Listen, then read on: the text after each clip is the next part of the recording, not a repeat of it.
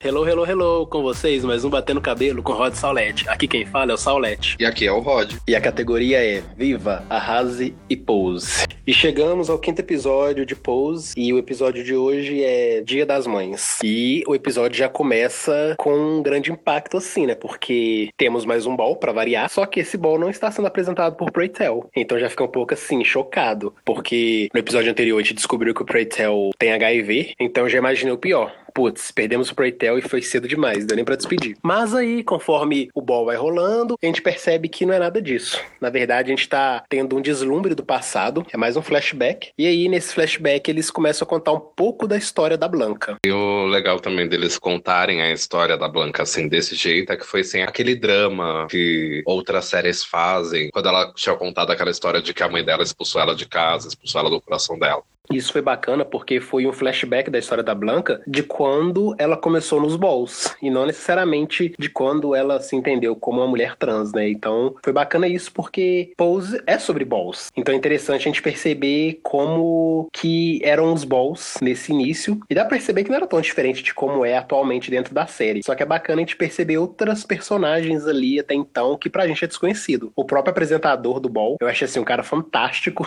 divertido igual o Preytel, só que é aquilo, né? Gente tá acostumado com o Preytel, então ver outra pessoa ali fazendo a sua função causa um certo estranhamento. Mas aí quando a gente vê que é a história da Blanca, a gente fica até mais tranquilo. E sobre a história da Blanca, é bacana ver que ela sempre foi uma pessoa sonhadora, mas também corajosa, né? Que independente das críticas que ela recebe, ela tá ali dando o seu melhor e torcendo para que o resultado seja positivo. E é bacana porque o desfile que a Blanca vai participar é o Rainha Virgem na Passarela, então ela tem que passar toda uma ideia de castidade, mas também tem que ter um look tombador, que é o que a gente já tá acostumado a ver em pose. E ela não tem nada disso. Ela realmente demonstra ser inexperiente, tem um look bem mais ou menos, só que ela não tá nem aí e tá lá desfilando e tá esperando saber como que vai ser sua recepção. Ela é super gongada pelo apresentador, coisa que a gente viu, por exemplo, o Rachel fazer no episódio anterior com a Kenzie, quando ela tava tentando participar do desfile de mulheres curvilíneas, e ela foi super gongada por todos. O mesmo aconteceu dessa vez com a Blanca, só que ela continuou ali esperando o resultado resultado das notas. Foi muito bacana ver ela pedir o resultado das notas, porque independente do que as pessoas estivessem ali criticando ela, ela queria saber como que foi o seu desempenho. E eu achei muito bacana essa coragem dela, porque mostra um pouco da nossa história como LGBT, né? De que por mais que a sociedade nos critique e queira que a gente não esteja num lugar, a gente tem que se impor, tem que ocupar os lugares, porque a gente tem o direito de estar onde a gente quiser. E ela ficou satisfeita com a nota, mas o melhor ainda estava por vir, né? Na verdade, né, ela não se sentiu daquele jeito que a maioria ia se sentir, que é recebe uma crítica ou alguma coisa assim que a pessoa acaba com você e você, tipo, se desliga, não quer saber de mais nada, vai embora, vira as costas, deixa falando sozinho. Mas o legal depois dessa parte foi ver, né, que mesmo ela saindo, ela sendo criticada lá dentro pelas pessoas, tem aquele grupo de meninas juntas comentando sobre ela, né? Comentando como ela aparentava ainda ser bem, digamos assim, rústica pro visual que ela tinha naquela época. E além disso, não era só a questão do visual rústico, né? Era a própria postura dessas outras concorrentes em apontar a Blanca como um menino. Elas desrespeitaram a identidade de gênero da Blanca e falando que ela parecia um menininho, não sei o que, cabelo curto, todo esse rolê tosco que a gente tá acostumado a ouvir. E aí a Blanca ouve, né, tudo isso e peita essas garotas. Tipo, não aceita que elas falem mal dela dessa forma, porque nas próprias palavras da Blanca, né? Achava que era uma comunidade pra gente ser bem aceita, achava que esse era o nosso espaço para poder a gente celebrar e vocês estão aí falando mal? Como assim? E aí elas tentam super atacar a Blanca, desmerecer a Blanca ainda mais. E é bacana porque, embora sejam problemáticos, a gente vê aí como shade é algo intrínseco à comunidade LGBT, né? É aquela troca de shade assim que a gente entende que é errado, mas a gente ri porque é uma questão de, de uma esperteza delas conseguirem dessas sacadas geniais assim para criticar umas às outras que eu acho assim maravilhoso. Mas então a melhor parte que eu disse mesmo é quando aparece, né, nesse momento Electra e salva a Blanca. Ela dá uma tirada assim maravilhosa nessas garotas que estão ali humilhando a Blanca e sai por cima. Então ali a gente já percebe, né, por que, que a Blanca então fazia parte da House of Abundance. Porque na sua noite de estreia, a Blanca foi socorrida e acolhida pela Electra, que pelo menos nesse momento mostrou ser uma pessoa de coração bom, coração grande, né, de compaixão mesmo. E foi bacana ver esse lado da Electra, né, porque até então a gente só vê Electra, filha da puta, que é egoísta, só pensa nela e sempre tá ali humilhando e pisando as suas filhas.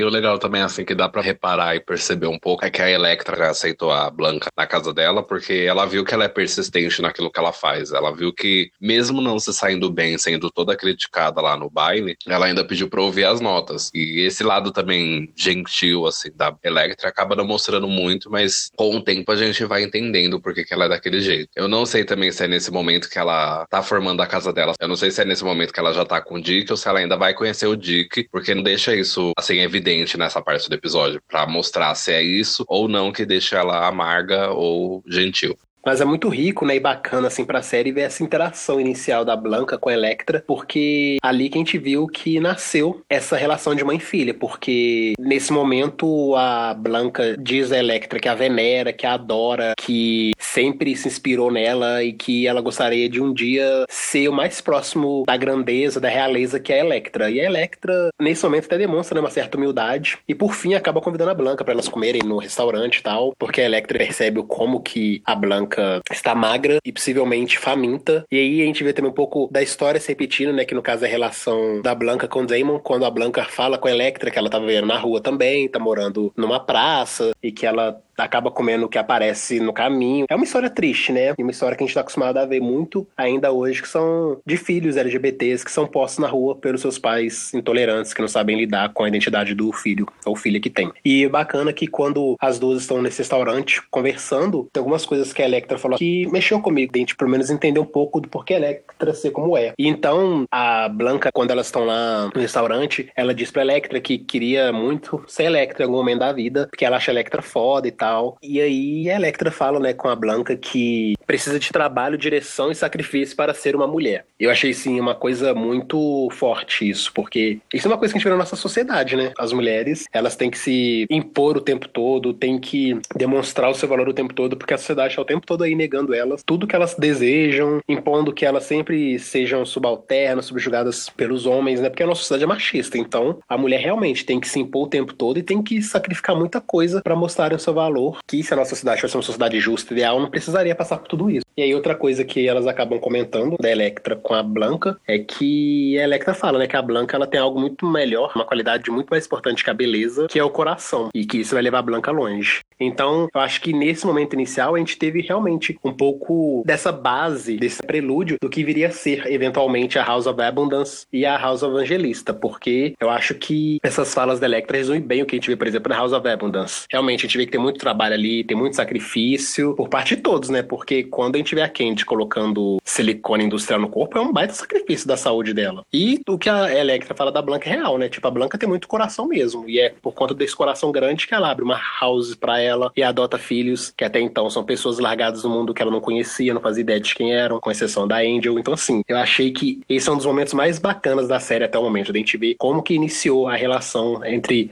Electra e Blanca, e que por mais que as duas atualmente vivam nesse embate constante, há um respeito e um amor que possa não aparecer com frequência na série, mas que ele existe. Depois desse flashback que teve, contando um pouco da história da Blanca e a Electra junto, corta pra parte atual que se passa na série. E nesse momento a Blanca fala para todo mundo fazer uma faxina na casa, cada um arrumar um canto. E a gente vê também que ela é bem rigorosa com essa questão de limpeza e também dá a tarefa para os filhos dela fazer. Como o episódio também se trata do Dia das Mães, só que pelo título a gente nem ia imaginar isso, ela acaba recebendo uma ligação de um colega, que era do bairro antigo que ela morava, e ele fala que a mãe dela tinha falecido. E um pouco antes desse momento dela receber a ligação, a gente tem a cena com a Angel de novo sendo aquela menina meio inocente, engraçada. Blanca chega no quarto e fala: Nossa, você já arrumou toda a bagunça do seu quarto? Ela fala: É, eu sou eficiente. Aí a Blanca já saca, já tem uma ideia do que fazer, vai no armário dela, acaba abrindo e cai num monte de roupa que ela nem arrumou direito, né? Nesse momento a gente vê um lado da Blanca que a gente não via até então, né? Que é tipo a Blanca, mãe dona de casa. E aí, nesse momento, Blanca, mãe dona de casa, ela tá colocando os filhos dela para poder deixar a casa em ordem. E aí, por mais que os filhos dela sejam bagunceiros e tentem enganar, eles não conseguem, porque a Blanca também já é uma velha de guerra aí que sabe como é que adolescentes se comportam. E ela não vai se deixar enganar por qualquer papinho de que, né, eu organizei tudo. E eu achava que a Blanca ia encontrar essa bagunça da Angel debaixo da cama, uma coisa bem clichê, só que não. Foi no armário mesmo. Mas aí, embora a gente tenha esse momento de descontração, né, vem a parte mais pesada do episódio, né, até então, que é essa ligação que a Blanca recebe informando que sua mãe faleceu. E para mim foi uma surpresa até, porque como a gente só ouviu a Blanca falando da sua família, especialmente da sua mãe, em algumas conversas, e assim, conversas em que ela falava de situações, mas não falava necessariamente de seus parentes, eu até imaginei que a mãe da Blanca tinha falecido há mais tempo, que elas realmente não tinham nenhum tipo de contato. Mas a gente vê, né, que por mais que você seja abandonado pela sua família, por mais que você seja renegado, ainda existe um amor aí. E quando você descobre que seu familiar faleceu, a dor vem com tudo. Por mais que essa pessoa tenha te infligido dor, você ainda sente pela morte dela. E foi o que aconteceu com a Blanca. E vê-la ali sofrendo, mas pelo menos sendo acolhida pelos filhos, foi algo assim que mexeu, porque eu acho que ninguém quer receber a notícia, né, de que perdeu a mãe, especialmente se você não tem mais contato com sua mãe. É, porque querendo ou não, mesmo a pessoa tendo te feito mal ou não, é um familiar bem próximo seu, né? Porque foi ela que deu a luz para você. Mesmo ela falando ou não com você, ou tendo feito alguma coisa ruim, você ainda vai amar e vai gostar daquela pessoa e ainda vai ser um baque para você, uma notícia como essa. Aí depois disso, a Blanca ela vai, vai na casa da irmã fazer uma visita e ela se depara com a sobrinha dela, que vai atender a porta. Nem a sobrinha dela conhecia, porque a família dela não sabia lidar com ela, né? Aí ela atende a porta, fala: ah, mãe, tem uma mulher aqui querendo falar com você. Aí a irmã dela acaba chegando na porta e tratando ela com o nome que ela tinha de menino, né? Que era Mateu. Aí a Blanca ela já fica pé da vida com isso. Tanto que ela falou: você nem falou pra sua filha que eu sou sua irmã. A irmã dela fala assim: é, mas como que eu vou falar pra minha filha que você era um homem que agora decidiu se vestir de mulher? Isso é um problema que tem até hoje, né? Tem muitas famílias que tem pessoas trans, ninguém sabe lidar, ninguém explica, ninguém quer saber dessa pessoa e acaba fazendo esse mal. Tanto que a irmã dela acaba falando que eles tinham inventado a história de que ela, no caso, quando era Mateu, tinha morrido, falecido. E o que deixa a Blanca bem em pé da vida e só fala assim: ah, eu só vim avisar que amanhã eu vou no funeral da nossa mãe e já quer ir embora. Esse encontro da Blanca com a irmã dela foi um momento, assim, bem pesado também, porque é aquela questão, né, do confrontamento. Uma pessoa que tá querendo viver a sua verdade, que tá querendo viver a sua real identidade, contra alguém tradicional, conservador, cheio de preconceitos, que de fato não sabe lidar com essa nova realidade, que não sabe lidar com essa pessoa, não vai seguir os padrões convencionais da sociedade. E, né, quando você fala que hoje em dia as pessoas também não sabem lidar com pessoas trans e LGBTs geral na família, é exatamente por isso também, tipo, não é esforço da pessoa em querer entender essa outra, porque ela vive nessa sua realidade tradicional, conservadora, em que as coisas não podem mudar. Então, quando tem esse choque da mudança, eles não sabem lidar e também não estão nem um pouquinho abertos a lidar com essa mudança. E no caso da irmã da Blanca, o que rolou foi isso. Além dela negar a Blanca né, essa possibilidade de conviver com a própria sobrinha, porque ela deixa claro que não quer que a sobrinha tenha nenhum tipo de relação com a Blanca, ela ainda nega né, a identidade da Blanca tratando no masculino, chamando ela pelo nome antes da transição, chamando a Blanca o tempo todo de Mateu, e ainda dessa facada na Blanca dizendo que eles haviam contado para a família que o Mateu havia morrido. Mas de fato, o Mateu morreu mesmo, porque não existe mais Mateu, existe ali a Blanca. Só que eles não querem, né, que a Blanca tenha essa identidade dela sendo exposta para os outros familiares, porque, porque eu acredito que rola muito é que tem essa questão da família não só não saber lidar com esse integrante LGBT, mas também pelo fato da família ficar preocupada com o que as outras pessoas vão falar, né? Eu acho que por isso quando a irmã da Blanca fala que Mateu morreu, é para poder evitar a fofoca desses vizinhos e amigos e tal de fora, porque para essas famílias tradicionais, infelizmente importa mais a opinião dos outros do que o bem-estar de um familiar. Isso é péssimo. Infelizmente é algo que a gente vive muito hoje em dia, né? Tô cansado de ver vizinhos meus que são crentes e por conta da igreja, eles vivem passando uma imagem de ter uma vida perfeitinha, mas dentro de casa a vida é um inferno, a vida é cheia de problemas, mas né, para evitar que dentro da igreja se fale dessa família, eles sempre estão aí tentando camuflar as coisas, jogar os podres para debaixo dos pães, mas aí quando os podres explodem, nossa, aquela merda imensa. E acaba que é o tipo de coisa que a gente vai ver no episódio em si.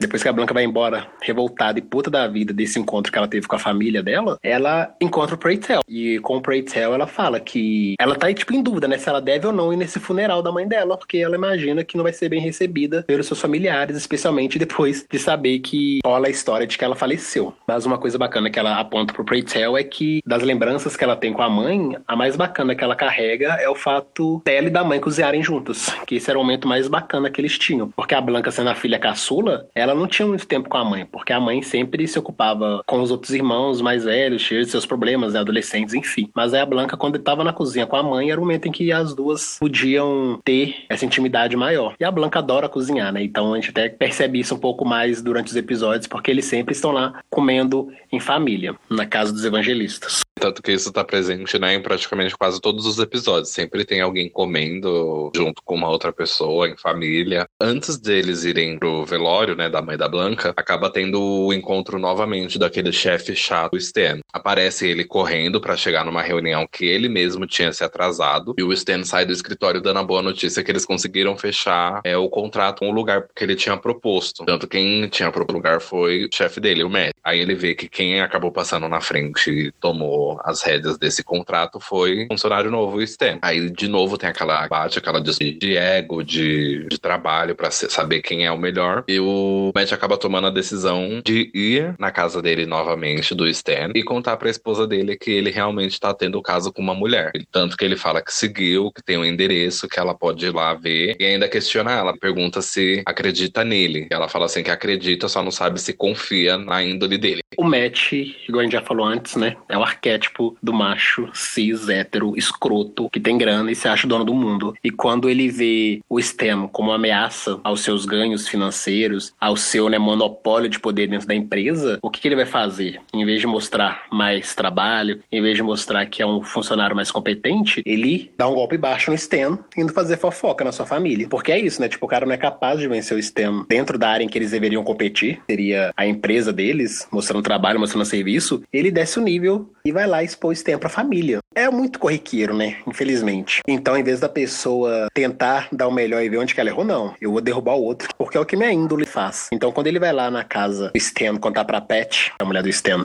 que o Stan atrai, nossa. Quando eu vi aquilo acontecendo, eu pensei, bem feito, Stan. Ninguém mandou você falar no primeiro dia, quando você foi pedir um aumento pro Matt, você tinha uma amante. Então, a gente imaginou que ia dar merda e a merda veio com tudo, né? E é muito irritante ver o Matt sempre conseguindo fazer as merdas que ele quer fazer, né? Porque enquanto de um lado, por exemplo, lá na casa dos evangelistas, até mesmo na House of Evidence, esses integrantes sempre acabam passando por um pepino, sempre acaba sobrando com alguma coisa, né? Sempre sofrendo algum tipo de reflexo negativo da sociedade, o Matt consegue se safar de tudo. Ele acaba vendo o Stem ser promovido, então ele vai lá e faz sua foca pra família do Stem. Ele consegue ser bem sucedido nisso, porque ele coloca a pulga atrás da orelha da esposa do Stem. E no fim ele sai ganhando, né? Porque o Stem, então, vai ter um pepino para resolver quando chegar em casa. E ele, fazendo com que o rendimento do Stem caia, acaba conseguindo maior destaque na empresa de volta. Então, assim, é muito revoltante. E isso também, como a gente fala, né? Séries estão aí para poder refletir um pouco do que acontece na sociedade. Isso mostra, né, como pessoas que têm esse privilégio da branquitude, da riqueza, sempre conseguem se safar em N situações na sociedade em que a gente vive, porque elas detêm aí o poder para poder ditar como que a vida deve seguir. Isso é revoltante, mas infelizmente é a realidade que a gente vive. O Stan não é sã. Pra mim nem entra questão a santidade do Stan, porque ele já começou errado em trair a sua esposa e foi mais burro ainda em ter contado pro Matt, tava como amante, de aumento pro Matt. Então, toda a merda começou lá quando o Stan participou da primeira reunião com os diretores, sem a presença do Matt. E aí a gente sabia que dali em diante ia dar alguma treta monstruosa. Então, quando o Matt vai lá na casa do Stan fazer a fofoca para sua esposa, a gente só vê como que o comportamento do Matt é um reflexo do que a gente já vê na nossa sociedade, né? Um homem branco, cis, hétero, rico, que tem muitos privilégios, ele sempre se safa do que quer que seja, porque ele tem os privilégios aí na mão. Então ele tem um poder para poder fazer com que as coisas sempre o favoreçam. Então, em vez do Matt ser uma pessoa decente, tentar vencer o Stan numa competição justa dentro da empresa, mostrando que é o melhor empregado, mostrando que é um funcionário mais competente, não. Vai lá fazer fofoca e causar discórdia na família do Stan, porque não basta só a pessoa ter mais grana que a outra, não. O Matt, ele meio que tem que tripudiar do STEM, né? E nada melhor do que você derrotar o até então amigo que vira inimigo do que destruir sua família. Eu acho que isso foi o que o Matt fez e isso é uma coisa que a gente vê muito corriqueiramente na nossa sociedade mesmo. Pessoas tentando puxar o tapete da outra e apelando para ataques pessoais. Então, a merda foi jogada no ventilador e a gente sabe que a repercussão vai ser pesada. O Matt não só satisfeito fazer a fofoca, ele ainda dá provas pra Pet. E aí ele entrega para ela um cartão falando do endereço em que a amante do Stem se encontra. E a Pet vai atrás. Então, embora verificar se isso que o Matt falou é verdade. E aí ela vai no endereço e quando chega lá, o senhorio do prédio informa que não tem ninguém mais morando nessa casa aí que ela tá procurando, embora o aluguel tenha sido pago com antecedência. E aí a Pet acaba revelando, né, que é uma esposa e que acredita que essa pessoa que tá vivendo nesse prédio é amante do seu marido, então ela gostaria que o senhorio revelasse se ela tá certa ou não. E aí o cara acaba mostrando pra Pat os documentos desse aluguel e ela descobre que sim, seu marido Stan assinou os papéis. E aí ela fica chateada, mas é bacana ver essa força dela, porque em nenhum momento ela se mostra balada, chorando, querendo resolver né, a coisa na briga, na violência. Ela quer continuar nessa sua busca pela verdade. E por fim, o senhorio do prédio dá o novo endereço da Angel pra Pat. E aí a gente fica naquela expectativa, né? Nossa, será que a Pat vai chegar lá na casa dos evangelistas e vai dar merda? É uma coisa que a gente descobre eventualmente. E nesse episódio também vai falar mais sobre a cirurgia da Electra. Nos episódios anteriores, ela, mais a Candy e a Lulu acabam roubando o dinheiro, né, da caixinha natal e ela acaba dando esse dinheiro como entrada para fazer a cirurgia no último episódio. E nesse, ela já vai para a mesa de cirurgia fazer a tão sonhada redesignação sexual dela. O que ela acaba fazendo, acaba acontecendo tudo bem, só que na hora de visitar, que ela tá de recuperação, ninguém vai visitar além da Blanca, é a primeira filha que ela acabou adotando para casa dela, e conta no começo do episódio. Nesse encontro, ela jamais esperava que a Blanca fosse aparecer lá. Aí rola aquela troca de shade que a Electra sabe fazer muito bem. E a Blanca acaba explicando que o real motivo que ela tá lá, que ela fala que teve duas mães, a que a colocou no mundo e a que criou, deu de comer para ela, né? E no caso seria a Electra. E ela fala para ela que a mãe que colocou ela no mundo acabou falecendo, explicando o porquê dela tá ali, explicando por que ninguém foi ver ela. Fala que ela é uma pessoa muito soberba, pensando em si, não demonstra e não mostra amor às filhas, tanto que a Candy e a Lulu decidiram se apresentar sozinhas no baile que teve e acabaram levando o prêmio, tanto que o Pray Tell fala assim que são as novas meninas que têm potencial para ser as mães e reza para que a Electra volte logo para a cena do baile, depois de recuperar da cirurgia. Senão ela corre o risco de perder a própria casa. Eu achei bem emblemático o momento da cirurgia da Electra, porque enquanto ela fazia a cirurgia, do outro lado a gente via também um ball rolando. Esse ball, a categoria que o Preytel estava anunciando era da realidade feminina perfeita. Eu achei assim fantástico, porque é aquela questão toda da ilusão, né? Então, enquanto umas estão ali vivendo essa ilusão da realidade feminina perfeita, do outro lado a gente via a Electra passando por essa cirurgia para não viver mais uma ilusão e sim ter o seu corpo da forma que ela imagina e gostaria que fosse. Então, achei assim fantástico. E quanto a Lulu e a Candy, foi simplesmente uma reação de tudo que a Electra vem fazendo contra elas, né? Porque a Electra sempre tratou elas com rédeas curtas, sempre impondo a verdade dela, que ela acreditava ser o melhor para os desfiles, para os balls. Então, quando ela tá fora de cena, há meio que uma certa rebelião por parte de Lulu e Candy, e elas acabam se apresentando no ball, desafiando outra casa, né? O que é muito pior, porque a gente aprendeu no primeiro episódio que se uma casa desafia a outra e a casa desafiante perde, essa casa acaba tendo toda a sua glória, todos os seus troféus contestados e ela, tipo, é apagada dos balls não pode mais voltar a competir. Então meio que fica aquela apreensão, né? Putz, elas estão fazendo uma coisa que não foi autorizada pela Electra, e se elas perderem, vai, tipo, acabar com todo o legado da Electra, e a Electra tá, tipo, passando pela cirurgia, quando a Electra voltar vai dar muita merda, só que não, elas mostram o valor que elas têm, bem ao estilo da Blanca, né, porque quando a Blanca saiu da Casa Abundância, ela mostrou que tinha valor, e que por isso que ela saiu dali, porque ela não era valorizada, e o mesmo acontecendo com Lulu e Candy, elas se rebelando contra a Electra, e aproveitando a ausência da sua mãe para poderem mostrar como que são poderosas, eu achei assim, fantástico, e tanto por isso que a Blanca acabou depois visitando a Electra, porque teve essa questão da Electra ter feito a cirurgia e não ter tido ninguém a visitando, mas eu acho também que foi uma forma da Blanca alertar a Electra de que, olha, se você não mudar seu comportamento, você não vai ter ninguém para poder ser mentora como foi minha mentora. Se você não rever o seu comportamento, por mais que você hoje agora tenha o seu corpo idealizado que sempre sonhou, você vai ser uma pessoa solitária.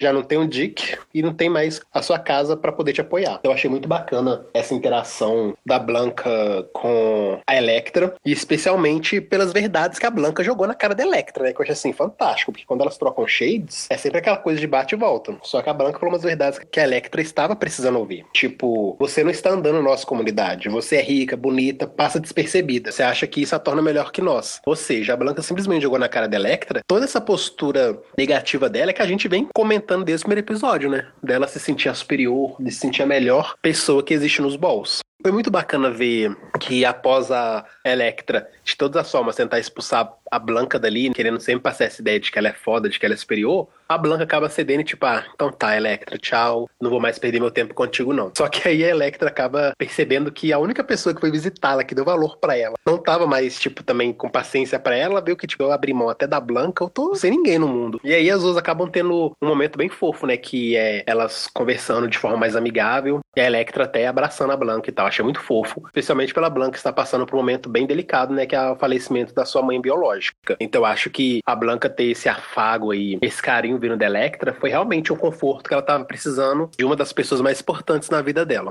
Outra coisa que eu achei muito bacana nesse momento que a Blanca encontra a Electra é que a Blanca questiona a Electra e tá tudo bem, como que ela se sente depois de ter feito a cirurgia. E a Electra fala, né? Dói muito mais do que eu esperava, mas a sensação é muito melhor do que eu jamais imaginei. Então, assim, no fim das contas, todo esse sacrifício aí que a Electra fez, né? Que foi abrir mão do Dick, que foi. Nem é bem sacrifício, né? Porque roubar é crime.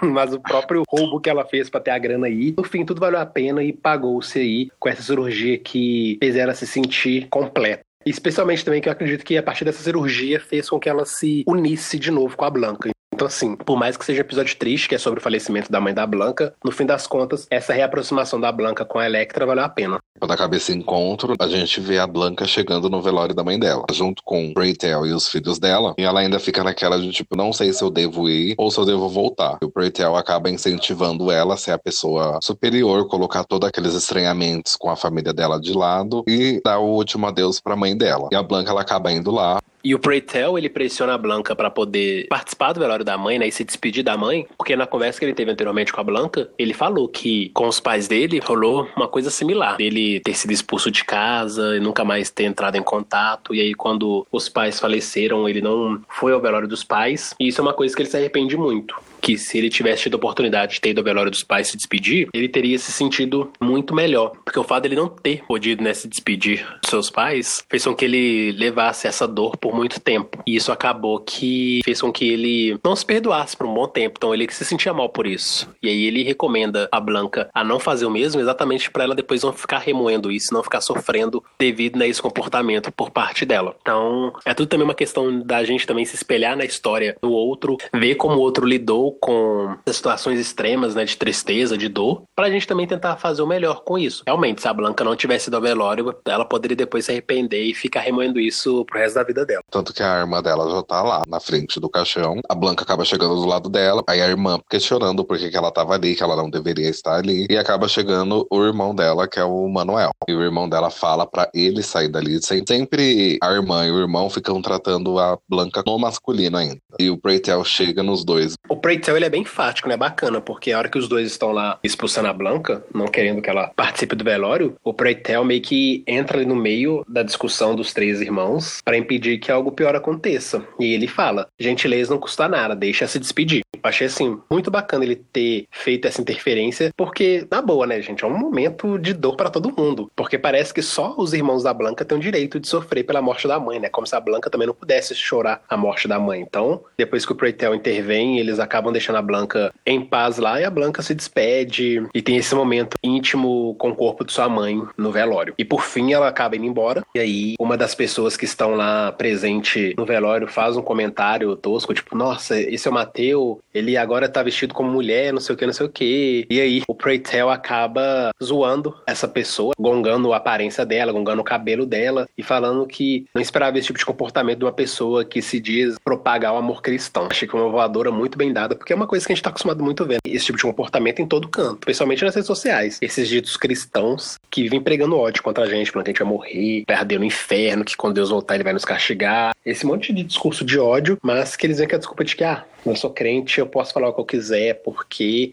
eu acredito na palavra de Deus, né? Sendo que em nenhum momento eu lembro da Bíblia falar que Jesus ficava propagando ódio por onde ele passava. Enfim, as incoerências da sociedade cristã conservadora. Por fim, uma das mulheres que estava no velório aparece pra Blanca e convida ela para ir no coquetel que vai ter na casa da mãe da Blanca após o velório, que seria mais pros familiares mesmo. na verdade essa mulher acaba sendo a tia dela. Lá elas acabam descontraindo, conversando de quanto tempo que ela não ia lá, que já fazia bastante tempo. E aí a tia dela falou pra ela fazer uma marmita, pegar comida, aquela coisa de família. Quando você vai na casa da família, sempre falam para você pegar comida para você levar para casa para comer também. Aí nesse momento que ela está fazendo essa marmita, ela acaba vendo o livro de receitas que a mãe dela guardava, né? Que era o momento mais íntimo que as duas tinham. Tanto que ela acaba resolvendo levar esse livro de receitas e a irmã dela e o irmão dela acaba aparecendo para impedir, perguntando por que, que ela tava com aquele livro, que ela não ia levar ele a lugar nenhum. E a Blanca acaba reparando que a irmã dela tem um anel que era da mãe dela, já tava usando. Aí ela acaba jogando isso na cara da irmã e o irmão dela também acaba indo para cima dela, querendo bater nela para ela não levar aquilo, porque não era para pegar nada, porque eles ainda não sabiam se ia doar, se ia vender. Esse momento assim, é muito comum nas famílias que tem pessoas trans, gays, lésbicas como familiar. Esse é um momento comum, mas é um momento também ameno, porque a maioria das pessoas não parte assim para querer bater, a pessoa já parte para cima para querer matar a pessoa. E ainda bem que na série, né, para salvar essa questão, teve a sobrinha dela que tava lá presente que ficou com medo do que o irmão da Blanca tava fazendo com ela naquele momento. A irmã dela pede para ela sair de lá, para elas ainda não resolveram, a Blanca vai embora e não, não quer saber mais desse assunto. Esse foi um momento muito tenso, porque primeiro tem toda essa questão do egoísmo.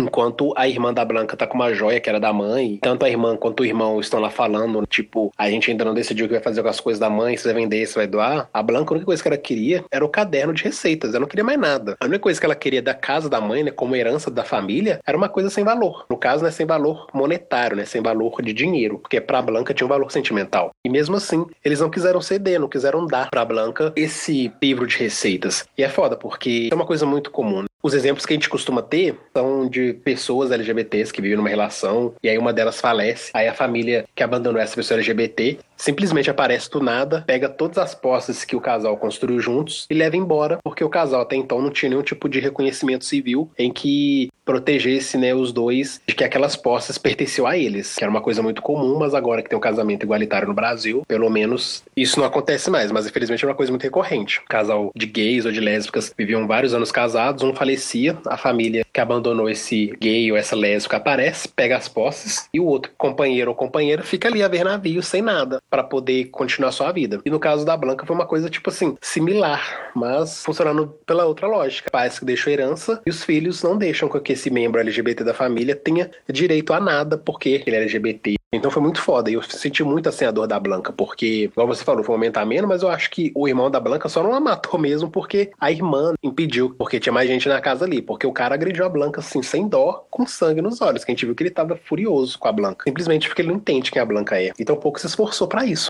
Foi uma cena muito forte, mas que infelizmente é a nossa realidade ainda. E aí, se a gente pensa nos anos 80, em que a intolerância era ainda maior, quantas pessoas não passaram por isso? Pois é. E depois que a gente tem esse momento muito tenso da família biológica da Blanca, a gente vai para House of Abundance com Electra dando um banquete surpresa para os seus filhos e filhas após ela receber alta do hospital, né? Depois de ter feito a cirurgia de redesignação sexual. E eu achei assim, e foi uma surpresa para todo mundo, né? Não só para os filhos da Electra, como pra gente. Porque eu ia imaginar que a Electra ia estar tá com sangue nos olhos, querendo acabar com todo mundo por não tê-la visitado, mas não. Parece que a conversa que ela teve com a Blanca surtiu efeito, então a Electra meio que se desculpa com a sua família e fala que realmente ela tem sido uma mãe omissa, negligente, até mesmo malvada. Então ela estava oferecendo esse banquete como um pedido de desculpas por tudo que ela tinha feito com seus filhos e tudo mais. E a Candy até então fica até um pouco assustada, né? Tipo, hum, será que isso é verdade? Eu te conheço, Electra, você é safada, alguma coisa você vai aprontar aí. Só que não, acabou que o pedido de desculpas da Electra foi genuíno. E eu achei isso muito bacana, porque deu pra perceber que ela ter ficado ali na cirurgia mexeu com ela. E a Blanca tê-la visitado né, mexeu ainda mais. Então é sinal que a gente vai ver agora uma Electra mais humana, mais sentimental na série.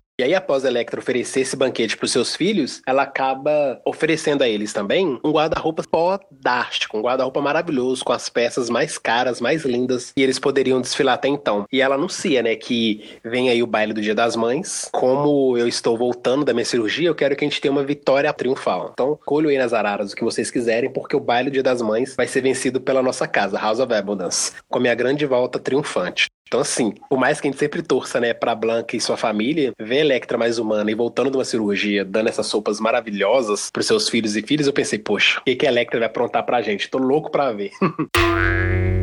depois desse momento passa um momento mais íntimo da Blanca e do Damon, que acaba fazendo meio que uma comparação e uma ligação com o passado da Blanca, que acaba mostrando um flashback da Blanca até então, na época, que era o Mateu, e a mãe dela na cozinha fazendo as panquecas, que era o momento mais íntimo que as duas tinham. Passa aquela cena da Blanca falando que ama muito a mãe dela, que a mãe dela falou que jamais pararia de amá-la, e acaba alguém chegando na casa da Blanca, batendo na porta, e quando ela vem pra surpresa, é a irmã dela. A irmã dela foi levar o livro de receitas que ela queria e acaba explicando uma história para ela. E a mãe dela não parava de falar dela, ela nunca deixou de amar a Blanca. Quem resolveu cuidar da Blanca quando ela era pequena foi a própria irmã, e foi uma decisão dela. E tanto que ela fala que a Blanca nunca agradeceu por ela ter feito isso para ela. Então a gente também percebe que esse ressentimento da irmã, até mesmo o tratamento com a Blanca, tem a ver com essa até então falta de gratidão da Blanca com a própria irmã. Ou seja, a Blanca sai de casa, é expulsa, e ela parece se importar só com o fato da mãe tê-la abandonado, e não se importa também com a irmã. E é interessante a gente pensar nisso, né? Porque agora que a irmã também é mãe, e como a Blanca também é mãe, ela deve saber, né? Como é você ter um filho que te renega. A dor que deve ser isso. Eu acredito que a irmã da Blanca também sente um pouco dessa dor de ver a irmã saindo de casa e não se preocupando com ela,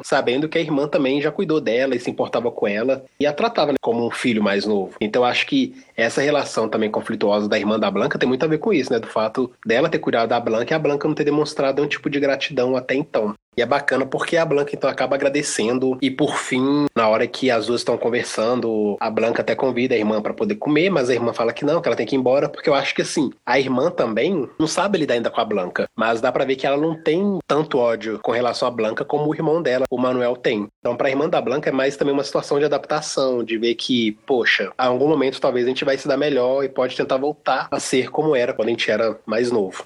Eu achei mais bacana ainda o fato da irmã da Blanca revelar para ela toda essa situação, né? De que a mãe ainda amava e que, embora não aceitasse o estilo de vida da Blanca, nunca deixou de amá-la. Porque quando a Blanca tava lá no velório, a Blanca, na hora de se despedir da mãe, ela agradeceu, falando que entendia porque as coisas desenrolaram como desenrolou, de que a mãe da Blanca não sabia criar uma pessoa como a Blanca, que era tudo também novidade para ela, mas que ela fez o melhor que conseguia fazer. E por fim, a Blanca gostaria de agradecer, né, tudo que a mãe dela fez por ela até então, e que mesmo as duas tendo se separado no decorrer da vida, a Blanca ainda amava. Então eu acho que quando a irmã da Blanca diz a ela que a mãe a amava e que sentia muito a forma que as coisas desenrolaram, é uma forma também de dar esse encerramento que a Blanca precisa. Porque a Blanca até então acredita que a mãe a rejeitava. E quando a irmã revela isso para ela, deixa a Blanca mais aliviada. Eu achei isso muito, muito justo. E por fim, eu achei muito fofo quando a irmã da Blanca fala com a Blanca, né, que você é a melhor parte da nossa mãe. Então, assim, das contas, deu para ver que pelo menos entre a Blanca e a irmã, há um certo respeito no ar, que as coisas podem melhorar na relação entre as duas. E aí, quando a Blanca volta para casa, já com seu livro em mão, né, essa sua grande herança que a mãe deixou para ela, e ela vai cozinhar com o Damon, e ela acaba falando com o Damon o que que falta pra panqueca ficar perfeita, e no caso era leite que o Damon não colocou. Eu achei muito bacana essa relação de que mostra, né, da Blanca com a mãe, agora no caso da Blanca com o Damon. Para mim, a relação assim mais fofa, mais sincera da série é da Blanca com o Damon, essa relação mesmo de mãe e filho, dessa questão da confiança, da troca de confidência, de um sempre ajudando o outro, porque também toda vez que a Blanca tá ali sofrendo, né, até mesmo quando a Blanca recebeu a notícia de que a mãe faleceu e ela caiu no chão chorando, quem foi lá correndo para socorrê-la foi o Damon, abraçando ela, tentando consolá-la. Da mesma forma, quando a Blanca saiu do velório, foi o Damon primeiro abraçá-la, então assim, a relação dos dois para mim é uma das coisas mais fofas e lindas da série. Daí a saga da Paty nesse episódio, a esposa do Stê, não tinha acabado até então. Ela acabou comparecendo no novo endereço que o senhorio do prédio deu para ela. E a impressão de que deu nessa cena dela saindo de casa até chegar no prédio que a Angel mora, parecia assim, que deu a impressão de que elas moravam no mesmo prédio, porque ela tipo, fechou a porta de casa e já apareceu ela no corredor batendo na porta. Lá ela acaba encontrando o Papi, que o Papi, louco, doido do jeito que ele é, ele pensou que ela tava procurando ele por causa de drogas. Ele até ficou questionando, ah, você tá aqui, não tenho nada pesado, só tenho maconha aqui, alguma coisa assim. Aí ela pede desculpa, fala que tava procurando pela Angel e era uma colega. Aí ele fala que ela tava no ball e resolve levá-la junto com ele até lá. E é nesse momento que ela acaba chegando lá. Todo mundo reparou que ela era uma mulher, tanto que eles usam as palavras, né? Que é até meio ofensivo você falar que é chegou o peixe no pedaço, pra dizer que é uma pessoa que já nasceu mulher. E lá ela fica meio que assim maravilhada porque tá acontecendo o ball. E tem até o retorno da Electra nesse ball. Acaba fazendo uma das melhores revelações pra mostrar as filhas dela nesse ball. Eu achei os momentos finais do Dia das Mães, assim, um dos mais incríveis da série até então. Porque tem toda essa questão, primeiro, do desenrolar da história da Paty. Fica pensando, será que a Paty vai contra a Angel? Será que a Paty vai chegar na casa dos evangelistas e vai arrumar aquele barraco? Porque a gente não conhece muito da Paty, né? Ela sempre aparece na série como a sombra do Stem. Tudo que ela faz ali é relacionado ao Stem. Ela não tem, tipo, uma história própria, uma história independente, como o Stem tem, como o Damon tem, como todos os outros demais personagens têm. A Paty tá sempre ali à sombra do Stem. Então a gente fica pensando, né? Como é que vai ser esse encontro dela com a Angel? Aí tem esse Lil Papo louco levando ela pro baile. E assim, que baile foi esse? Porque é o baile da volta da Electra, né? Então tá todo mundo assim, ansioso para saber como que a Electra vai estar, tá, porque ela fez a tão esperada cirurgia de redesignação sexual. Então as pessoas querem saber como que isso impactou na sua vida. Então, quando o Preytel chama, né, pro grande baile da mãe apresentando a filha para a sociedade, uma coisa bem debutante, né? Eu achei assim fantástico, porque chegou a Electra com aquele look dourado maravilhoso e aí com uma capa de ouro assim fantástica, linda, maravilhosa. E aí enquanto ela tá desfilando, né, pelo palco do ball, toda deslumbrante. Aí, quando ela chega na frente dos jurados e abaixa a capa, a gente tem a grande revelação, que é tipo uma surpresa, né? Que deixa Drag Race no chinelo, no quesito revelação. Na hora que a capa abaixa, a gente tem sentado numa mesinha tomando chá, super lindas e maravilhosas, Lulu e Candy. Eu achei assim fantástico, porque eu não esperava por essa revelação. Achei que seria só Electra sendo Electra, né? Querendo aparecer mais qualquer uma. E aí, quando a capa baixa e a gente vê a Lulu e a Candy, lindas, maravilhosas, tomando seu chazinho da tarde, eu achei assim foda demais. Muito, muito foda. E pensei, Blanca, te amo, te adoro, mas hoje não tem para você. Só que aí acabou que a Blanca também mostrou que ela é foda, né? Porque a gente também vê nesse momento né, a volta do Damon pros Balls, embora ele talvez não participe como antes, mas é ele que introduz aí sua mãe e sua irmã no palco do Ball. E aí ele entra com a Blanca e a Angel, que desfilam assim lindamente. Simplesmente parecem estarem flutuando no palco com aqueles looks maravilhosos. Ai, nossa, esses desfiles para mim foram os mais lindos até o momento na série. Mas aí o grande momento da série acontece, né? Que é a parte Pat vendo a Angel desfilando, finalmente descobrindo quem é a Angel. E por fim, quando as pessoas estão indo embora do ball, Electra com seu carrinho cheio de troféus, o que já é normal, recebe lá os parabéns da Angel. E a Electra, nesse caso, faz um pouco de descaso com a Angel, mas dá pra ver que ela tá pelo menos um pouco mais tolerante. Então vem um grande embate, que para mim demoraria para acontecer, mas não. Sem encher linguiça, Pose já joga na nossa cara. A Pat chega pra Angel e se apresenta para ela. Olá, eu sou a Pat, mulher do STEM. Nossa. Aí eu já pensei, o que, que vai acontecer? E aí que acontece? Acaba o episódio. foi. Ai, ai, pra mim esse episódio foi uma montanha russa, assim, sensacional. Tanto de drama quanto de comédia. Também tem um pouco de comédia mas especialmente sobre a saga da Pat, né? Igual eu comentei até então, Pat totalmente à sombra do Stem. Mas aí ela acordou pra série e finalmente conheceu o possível motivo aí dessa desarmonia no seu casamento. Porque até então, para mim, não parecia que tinha nenhum tipo de problema na relação da Pat com o Stem nesse baque, né, que teve no final, até que foi diferente do, por exemplo, a gente vê em novela, filmes, de que quando uma mulher descobre que ela tá sendo traída, ela já quer partir pra cima, ou pra cima do marido, ou se não pra cima da amante. E ela foi bem elegante, educada, só se apresentou, falou, oi, sou a esposa do Sten. Tudo bem que o episódio acabou, deixou a gente com uma curiosidade enorme para saber o que, que ela ia falar, mas não foi aquela confusão que a gente esperaria que teria, né? Não, não, eu tava super esperando que a Pat fosse entrar no meio meio do ball e puxar o cabelo da Angel, rasgar a roupa dela, tipo, humilhar a Angel mesmo no ball. Mas não, ela assistiu e no fim ela se apresentou pra Angel, mas aí acabou o episódio. Então, assim, o que as duas vão resolver, a gente só vai descobrir no próximo podcast, no próximo episódio. Mas eu gostei bastante de ver que a Pat Bowles não é uma personagem apática sem sal. Ela tem também, né, a sua relevância aí, mas ela até então tava à sombra do Stan porque não tinha porquê dela tomar nenhum tipo de atitude, porque ela até então não sabia. Ou então, se desconfiava, não tinha certeza da traição do marido. Mas agora que o Stan foi desmascarado, vamos ver onde vai levar a Pat na série. É, agora a gente vai esperar para os próximos episódios, né? Exatamente. Como eu sigo dizendo, né? Tô louco para saber o que é a mãe do ano. Porque a gente já teve o Dia das Mães e já foi um baile grandioso. Imagino como é que vai ser esse baile da mãe do ano. É o último episódio da temporada, então, mais alguns episódios aí a gente chega na grande final para eu saber como é que vai ser esse ball. Porque eu tô vivendo pelos balls e é muito lindo ver Pose dando essa representatividade dos balls fantástica. Valeu mais uma vez por nos ouvirem. Sigam nossas redes sociais. Aqui quem falou foi o Saulete. É, aqui foi o Rod. E esse foi mais um Batendo Cabelo com o Rod Saulete. Até o próximo. Beijão.